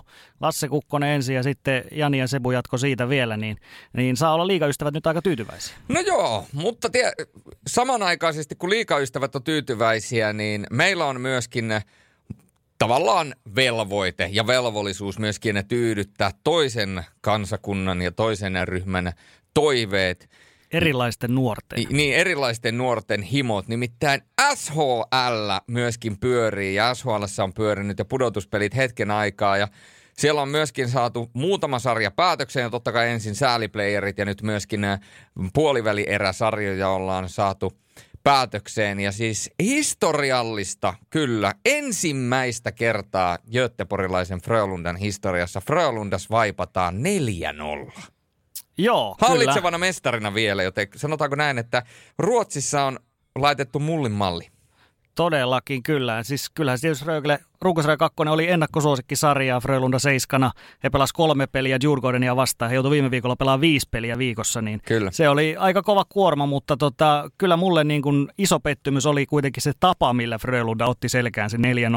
Ollaan ihan rehellisiä, niin ei, eihän Frölunda ollut, ei ollut mitään palaa tässä ottelusarjassa. Siis, ei mitään palaa. Ei mitään palaa ja ajoittain se Frölunda on peli. Siis tämä sattuu oikeasti sanoa, jos siellä on nyt joku Frölunda-fani ja tulee sen takia Ismo Lehkonen. Ismo Lehkonen tulee laittamaan, mutta siis olihan se välillä ihan hirveän näköistä se peli. Eihän sitä, niin kuin, eihän sitä pääse vaan yksinkertaisesti mihinkään. Ja se, että tämä viimeinen ottelu oli mun mielestä, minkä sain vielä selostaa, niin oli jollain tavalla niin kuin pienoiskoossa se Frölundan kausi ja varsinkin se pudotuspelit. Siis Frölunda joutui 2-0 tappioasemalle ja 2-0 tappioasemassa he tulee maalin päähän. Hirveä rummutus – ja näyttää siltä, että se pelin painopiste kääntyy seur- niin kuin selvästi sinne Frölundalle. Cam Abbott ottaa aikalisän. Ja sen aikalisän jälkeen se Frölundan paine, katosko Pieru Sahara. Ei mitään enää ollut jäljellä. Oli siellä jo joitakin paikkoja ja, ja näin päin pois, mutta siis se, se oli niin staattista ja ne maalit, mitä Frölundalle tehtiin, no oli siellä tietysti ihan tehtyjäkin maaleja, mutta sitten se viimeinenkin laukaus – Jelinas lauko puolesta kentästä. Siinä oli toki siirretty paitsi, että tätä maalia ei hyväksytty koskaan, mutta puolesta kentästä kiekkoreppu. Ja kaksi, taisi olla niin, että kaksi jätkää oli siinä välissä ja molemmat kääntää päätä ja niin kuin suojaa vaan päätä ja väistää sitä kiekkoa. En tiedä, tieskö, että se on siirretty paitsi, niin ei tarvitse tavallaan blokata, mutta oli se silti jotenkin vähän erikoinen tilanne kaiken kaikkiaan. Mm, kyllä se vaan niin on, että siis Frölunda otti ison riskin ensinnäkin, hei Läs lähti, he ei hankkinut hänelle korvaa ja telekkarille ollenkaan, ja sehän kyllä näkyy tossa, että siellä olisi tarvittu yksi Lässin tasoinen pelaaja, joka pystyy tekemään maalia, pystyy syöttämään muille, ja ylivoima. Tuo ylivoimahan oli aivan, aivan käsittämättömän surkea. Siinähän Lässillä oli hyvin iso rooli myöskin. Niin he otti ison riskin siinä, ja epäonnistui täysin. Et Joel Lundqvist tuli sieltä niin kuin leukamurtumaan jälkeen, niin yritti, yritti parhaansa, mutta ei se vaan niin kuin, ei se yksi voi Joeli enää tota joukkuetta kantaa. Joo ei, ja ne, ne pelaajat, joiden olisi pitänyt tuossa ratkaisuhetkellä nostaa tasoa, muun muassa eilen mainitsin Simon Jalmarssonin, niin että on kuitenkin Joo. ollut kevään pelaaja, niin ei, ei missään nimessä ollut sillä tasolla. Ja kyllä täytyy sanoa, että vaikka ei maalivahteja voi syyttää yksistään, koska se puolustaminen oli niin välillä niin hirveätä ja siellä maalin edustalla – No runkosarjassa menisi, mutta playereissa et sä voi päästää noin helppoja maaleja. Tavallaan, että vastustajan täytyy maksaa huomattavasti paljon kovempaa hintaa siinä sun maalin edustalla. Niin siitä huolimatta, vaikka tällaisia ongelmia siellä oli, niin ei, ei, ei siellä niin kuin Matson ja tuota Rubini, niin eihän mitään niin kuin – voittavia maalivahteja kyllä siinä sarjassa ollut myöskään. Ja, ja toisessa päässä, kun Free Falk oli niin järkyttävän kova, niin se tasoero tuli siitäkin. Mutta sitten toinen asia, mikä tietysti eilisen jälkeen on se, että Vexio jatkaa hyvää, vahvaa menoa. Färjestad voidaan sanoa, että pisti yllättävän hyvin kampoihin kuitenkin Vexioille olosuhteisiin nähden ja, ja tuota pari peliä pystyy venyttämään ihan jatkojalle asti, mutta sitten kuitenkin se viimeinen napsu puuttu. No se on just, se oli niin äärimmäisen turhauttava tavallaan se Färjestar, kun heillä oli niin, kuin niin hyvin oli ne palikat siellä kasassa. Ekas pelissä se meni jatkoille. He hallitsi sitä peliä aika paljonkin. Toinen peli, he johti 3-0 yhdessä vaiheessa sitä peliä hävisi lopulta. Ja, ja just tällaisia, tällaisia hetkiä siellä niin kuin oli, että se oli tavallaan niin pienestä kiinni, mutta sitten se oli kuitenkin taas Veksöltä niin kuin näyte siitä, että minkä takia he on runkosarjan voittaja edelleenkin suurin mestari suosikki. Niin se on vaan, se on, niin kuin, se on semmoinen jumalauta loppumaton kuilu se Veksön joukkue siinä mielessä, että sieltä niin kuin löytyy aina vaan uusia ja uusia kerroksia. Niin. Pärjestadissa se on, se on niin kuin yksi kenttä, yksi kaksi kenttää, jotka pystyy tekemään tulosta, mutta kun helvetti, mä nyt kiroilen tässä, koska siis Veksöllä heillä on kolmoskenttä kenttä on ratkaissut, ratkaissut siis kolme peliä näissä puolivälissä. Kolmosketju on ratkaissut ne. Ja sitten heillä on vielä hyvä nelosketju ja niin edelleen, niin se on vaan se, se leveys on ihan älytö. Se on. Ja kun miettii vielä, niin vaikka siinä tuli vähän ulospuhallusta varmaan siinä kolmospelissä, missä Färjestad ei saanut ainuttakaan maalia, niin sitten vielä tämä viimeinen ratkaiseva peli, missä on ikään kuin, niin kuin selkä seinään vasten, että tämä on pakko voittaa, niin se on ihan ok. Alun pääsee vielä siinä ottelussa johtoon ja sitten seuraavat kolme maalia tekee Vexia. Niin siis eh, on se niin kuin, se on, se on posketon, posketon juttu, mutta ää, jos mennään vielä noihin muihin sarjoihin, koska siellä on myöskin kaksi sarjaa, jotka on edelleen vielä kesken. Mm-hmm. Luula Luulaja on 2-1 tilanteessa. Ää, Luulaja johtaa sitä sarjaa voitettuaan eilen tuon pelin. Mutta tuota, sitten toi toinen sarja, käydään se ensin läpi, koska tämä oli se, mitä käytti, spekuloitiin ennen tuota runkosarjan loppua. Örebro vastaan Leksand. Jos ne olisi voittanut sen viimeisen pelin, ne olisi saanut Skellefteon vastaan. Nyt ne saa Leksandin vastaan. Ja eh, ensimmäisessä ja kolmannessa pelissä varsinkin, niin Leksand on ollut aikamoinen vastaan tuli Örebruta vastaan, että ei kannattanut voittaa sitä mm, peliä. Kann, kannatti hävitä se kannatti peli. hävitä. siis... se, oli, se oli vuoden paras peli, tärkein peli heiltä se hävitty peli tähän niin, mennessä. Hei, lose the right games. Joo, kyllä. Lucky loser, niin kuin muistat, mäkihypyssä oli välillä mäkiviikolla tämmöinen, että sieltä pääsi näitä lucky losereita niin mukaan. Olikin, niin joo. Joo. Tämä oli kyllä siis aivan loistava. Leksand on ollut ihan purjeessa siinä. Ei oikeastaan mitään palaa näissä kolmessa puolivärissä, mitä on pelattu. Eli Leksandissa siellä on, joku siellä menee, menee tällä hetkellä niin kuin ihan pahasta mynkään. Ykkösketju on pahin, että siellä on Rivik, joka voitti pistepörssi, niin hänellä on kuulemma KHL-sopimus siellä. Siellä ehkä käydään parhaillaan niitä neuvotteluja siellä jossain taustalla ja sanotaan, että Rivikillä on ehkä vähän niin kuin keskittyminen on jo muualla. Ja ylipäätään siis Leksand ei ole pudotuspelikiekkoa pystynyt pelaamaan. Örebro on pelannut pudotuspelikiekkoa, ihan pelannut parempaa kiekkoa jopa kuin runkosarjassa, niin sen takia se on 3-0 ja se voi tänään torstai-iltana mennä poikki. Joo, ja näetkö sen Bobby Leinon maali? Joo. Hyi. O, siis saastane oikeasti täytyy niinku desinfiointilaitteen läpi mennä sen jälkeen, kun hallilta lähtee pois. Oli sen verran, sen verran rajua rokkia. Mutta tota, näyttää siltä, että Örebro tulee tuon, tuon ottelusarjan kyllä kairaamaan. Ei, kyllä mä, en, mä, en, mä, ei, ei Leeksan tosta enää nousi. Mutta hei, Skellefteå luulaja. Siinä onkin muuten mielenkiintoinen sarja sitten seurattavaksi. Ja, ja tuossa tota, on kyllä niin kuin ainekset, että toisaalta jopa venähtää aika pitkäksikin tuo sarja. Kyllä mä sanoisin, että se seitsemän ei ole ollenkaan mahoton. Että se menee, tuntuu, että se menee vähän just tolleen, että hyvin niukkoja pelejä ja voi tulla niitä maratonotteluita myös. Et siinä kyllä kestävyys ja se ratkaisee, että on. Että luulee ja pelaa just sellaista, just niin nihkeitä jääkiekkoa, kun tiedetään, miten he osaa pelata ja otetaan niin varman päälle johtoasemassa, että se räiskitään sitä pitkää kiekkoa ja kyllä. ihan kaikkea mahdollista. Mutta se on just tuota pudotuspelikiekkoa. He pelaa sillä tavalla voittavaa jääkiekkoa, että, että sehän on ihan selvää, että Skellefteå tekee tällä hetkellä niin paljon vähemmän maalia kuin runkosarjassa. Kyllä. Se, se heidän pitäisi korjaa. Sitten se ylivoimahan ei ole ei ole myöskään tarpeeksi hyvä edelleenkään. Ei. Et, et siihen pitäisi löytää, löytää lääkettä, koska kyllähän Selefte on parempi joukkue niin kuin paperilla, mutta luulaja, luulaja nyt he on näyttänyt, että he on hyvä playoff-joukkue, niin sillä paperilla ei ole enää väliä tässä vaiheessa. Joo, aina sanotaan, että äh, runkosarjoja voitetaan hyökkäämällä, äh, mestaruuksia voitetaan puolustamalla, niin tavallaan tässä on vähän samanlaista äh, ikään kuin tematiikkaa. Ja, ja kyllä mun täytyy sanoa, että, että kyllähän niin kuin ajoittain toi äh,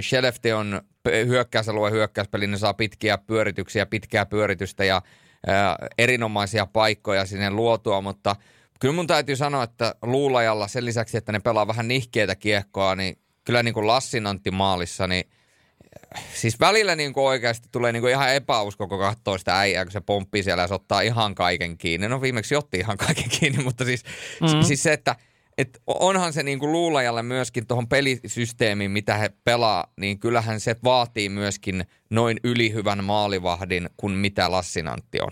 Se on just näin, niin kuin sä sanoit siitä Frölundan ja Röglen parista. Frölundalla ei ole voittavaa maalivahtia, Luulajalla on nimenomaan voittava maalivahti nyt tässä, tässä parissa ja se voi niin kuin viedä heidät, heidät pitkälle. Jos mietitään pikkasen eteenpäin vielä, niin jos me nyt aika varmoin ollaan, että Örebro menee tosta, niin hän menee sitten välierässä, se on Växjö Örebro Kyllä. ja sitten Rögle saa tästä parista, niin, niin kyllähän tässä niin kuin pelataan tietysti koko ajan myöskin Växjö Rögle finaalin suuntaan, koska he pääsevät nyt rauhassa tässä odottelemaan – Veksö Örebro, en usko, että Örebro pystyy niin kuin Veksöitä mitenkään yllättämään tuossa, voi pistää vähän kampoihin. Ja sitten Rögle, he saa vastaan sitten aika väsyneen joukkueen, ehkä jopa seitsemäs pelissä pelanneen Selefton tai Luulajan, niin kyllä Röglelle vahvasti myöskin pedataan siinä, että kyllä tämä on vielä, että hän on välierät on nyt kolmella voitolla taas ja sitten finaalit taas neljällä, niin tota, kyllä, kyllä tämä sinne Veksö Rögle finaaliin vahvasti alkaa haista niin kuin jo tässä vaiheessa, jos no, pitää tälle ennakoida. No joo, mulla, mulla on ihan sama homma ja mä niin yritän tässä niin miettiä, että – kumpi joukkue noista olisi niin kuin Röglelle pahempi? Siis periaatteessa,